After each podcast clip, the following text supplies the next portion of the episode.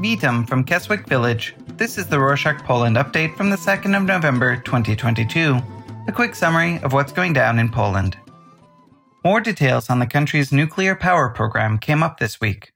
On Sunday the thirtieth, Mateusz Morawiecki, the Prime Minister, stated that the country plans to build three power plants with six reactors. He said that this project was a huge step towards the country's economic independence. Morawiecki also stated that the first power plant will be built in collaboration with the American company Westinghouse Electric. On the following day, Yatsik Seishin, the Deputy Prime Minister, signed a deal with Lee Chan Young, the South Korean Minister of Trade. They agreed to develop a plan for the construction of a nuclear power plant in the Poutnov before the end of twenty twenty-two. Both parties also obliged themselves to analyze the environment and set the budget for the project.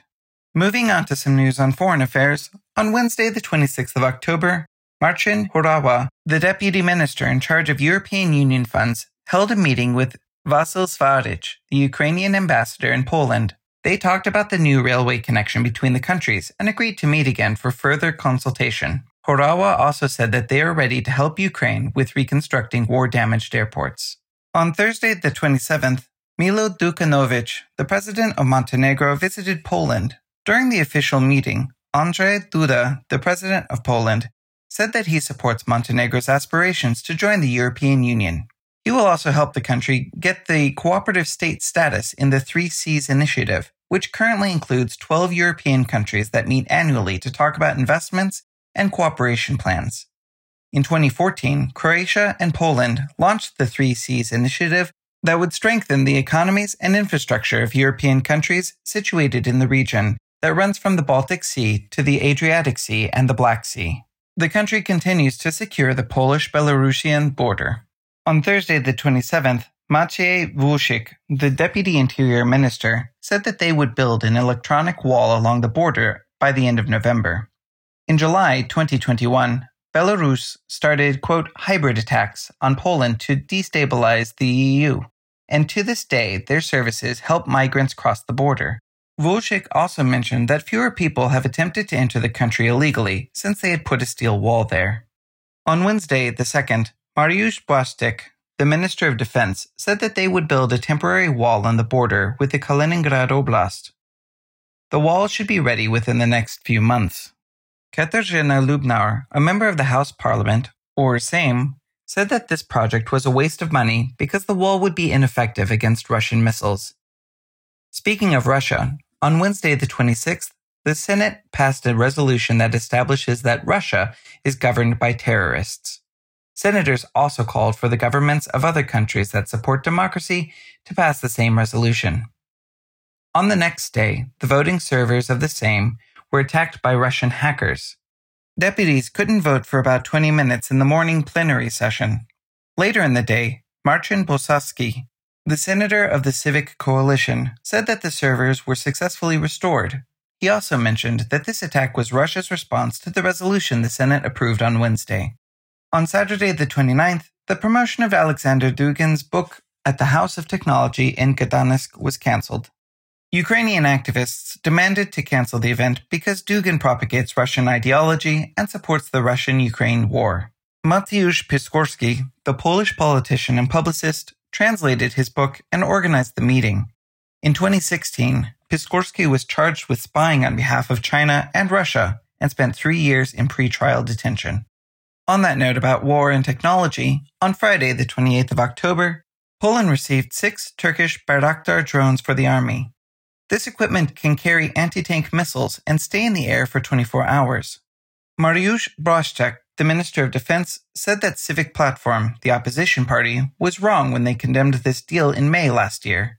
According to Błaszczak, they had called it, quote, unnecessary, but the current war in Ukraine showed that this was the right decision. On the same day, Spigniew Rau, the Minister of Foreign Affairs, announced that Poland was demanding about one trillion dollars from Germany as compensation for World War Two damage. According to German officials, everything related to the damages done during the war had already been settled, but Poland disagrees. The country also wants Germany to return cultural property that the country confiscated during the World War Two occupation. Let's move on to some internal affairs. On Thursday, the twenty-seventh, the Court of Appeal in Krakow rejected the appeal of the Center for Monitoring Racist and Xenophobic Behavior in Archbishop Yendrashevsky case.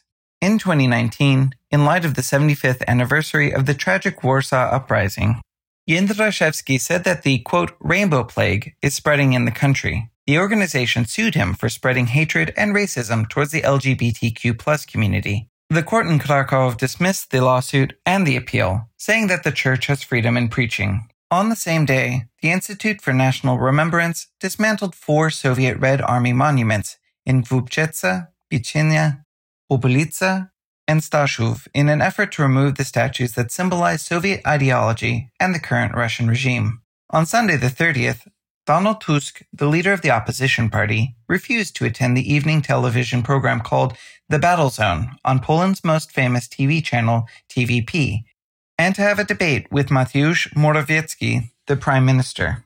He said that he was ready to debate, quote, only on real television with real journalists, end quote. The T V P channel is in favor of the ruling party, but legally it belongs to the Polish state media. In unrelated news, on Wednesday the twenty-sixth, the school and kindergarten complex number five in Wałbrzycha chose Princess Daisy Hochberg von Pless as a patron for their school. The commission said that this historical figure is a good choice because her coal business developed the infrastructure of the city. Piotr Solzhenitsyn, the Law and Justice Party representative in the city, said that Jan Paweł the Second is a better role model for children. He believes that Princess Daisy means following the German history of the city, since she was a member of the German aristocracy. On a similar note, on Tuesday, the first of November, the country celebrated All Saints' Day. This day is a public holiday, so people did not go to work and most shops were closed. On this day, Catholics usually visit cemeteries in the evening to honor the dead. Because so many people wanted to visit the cemeteries, public transportation in major cities changed its regular routes to avoid traffic jams. However, a scandal hit the country the day before. On Sunday the thirtieth, Barbara Nowak, the curator of education in Małopolska, posted a tweet that caused outrage among many media users. She called the climate crisis a nonsense that should be thrown away with the trash. Katarzyna Lubnauer, a member of this Sejm, reacted to Nowak's tweet and said that this woman should not decide whether children should have classes about ecology or not. And that's it for this week. A couple of weeks ago, we mentioned we were looking for knowledgeable, interesting volunteers that wanted to have some special conversations, like interviews but less interviewee, about Poland. It's not too late. If you are interested in maybe being involved, just let us know at podcast at rorshok dot com. Do zobaczenia!